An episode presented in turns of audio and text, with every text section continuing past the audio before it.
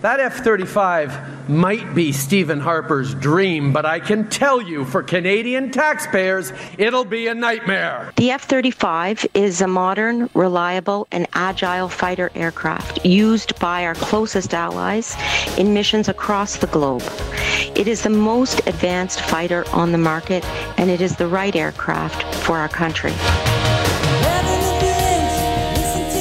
Okay, so that was Justin Trudeau not only saying that we didn't need the F 35. That was during his first election campaign in 2015, first successful election campaign. Um, so, but he was mocking the conservatives and, and deriding the F 35. And then you get the defense minister yesterday saying this is the most perfect plane for the Canadian Armed Forces and we desperately need it. It ain't going to come cheap. We're talking billions and billions of dollars. And when you buy a plane, you don't just buy it, you buy, you, you end up setting aside a budget to maintain it and look after it. So my real question here was not to, was to, let's take the politics out of it. Let's talk about an F 35, uh, what they're like, what we use them for, whether or not they are state of the art, and whether or not Canada needs them. Christian Leuprecht is a professor at the Royal Military College of Canada and joins us. Nice to have you back, sir. Good morning, John. Okay, so uh, since I don't know a heck of a lot about planes outside of commercial planes anyway, um, what is an F 35? What's special about it or not special? So it's probably not helpful to think of it as a plane. I think that's the first mistake we make. This is not a fighter jet first and foremost. It is a digital platform that allows you to communicate, to interact, to run surveillance in a data driven world where we're facing data driven warfare. Uh, you need a data platform that ultimately uh, is difficult to disrupt. And as we saw in Ukraine, one of the first things you take out is your communications capabilities. So the F 35 is one the things that it can do is compensate for that. It is also the only fifth generation fighter jet on the market. This is why it was always clear we were going to be buying this fighter jet. And for instance, it is the only fighter jet on the market today that can defeat Russian air defenses. How can Canada say that it is providing credible deterrence against Russia if we don't even have a fighter jet that can defeat Russian air defenses?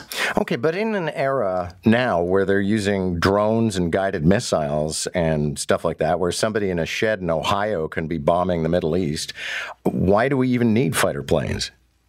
Yeah, so that's a fantastically important question. Precisely because much of the deterrence capabilities, our coordination, our command and control capabilities, and the intelligence, surveillance, and reconnaissance capabilities that you need in order to intercept those drones or make sure, for instance, they don't ever leave the ground are fundamentally digital capabilities. And that's one of the um, uh, one of the abilities that this fighter plane uh, can provide. At the same time, you still need a conventional capability to attempt to deter Russia because, of course, Russia is making, for instance, regular incursions into the Arctic with its long range bombers and has been doing so since 2007 and has been doing so more frequently also since the start of the war. So they are both um, unconventional threats, um, digital threats in an electronic warfare environment and a cyber environment, as well as conventional threats. And this plane is uh, very effective against all of them, which is why just about every ally except for Canada has now decided to buy this plane and which, of course, is now since the Russia invasion, there's e- extra high demand for this plane, which is why we're not getting a discount that we could have gotten if we had bought in previously.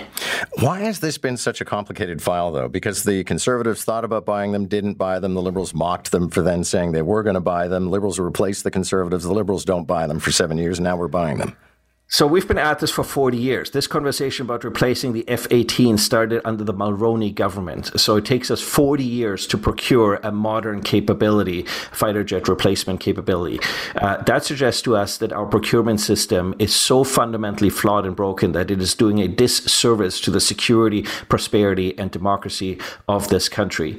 Um, and so it's not just the last couple of governments where we've been at this. At the same time, the problem with fighter jets anywhere is that politicians don't like buying them because they can't use them for a whole lot else. So fighter jets can't deliver humanitarian aid, for instance, when there's an earthquake.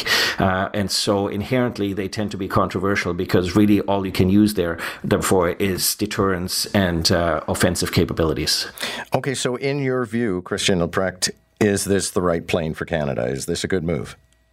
It is the only plane that Canada could buy, and it is the right number of planes to buy, as it is the minimum number of planes that Canada needs to defend the continent and defend its allies, uh, given that some of these planes will always be out of commission for maintenance and so forth. Um, and it is the plane, the only plane that is fully interoperable with the United States, our key ally, uh, and our partners in both Europe and the Indo Pacific. Okay, and what's the What's the aftermarket for the planes we're going to retire? I know that there's one private citizen, I think, in the world who bought a Harrier jet at one point. Can somebody buy a CF 18? Well, by the time we take our equipment in the Canadian Armed Forces out of commission in this country, uh, the only thing that it is ripe for is museums. So the museums might want to start lining up uh, because there's increasingly fewer of the F 18s around because we've had to cannibalize some of the ones that are flying for parts to keep some of the other ones flying. Thank you for this. It's, uh, it's good to have a primer on this file. My pleasure, John. Have a lovely morning.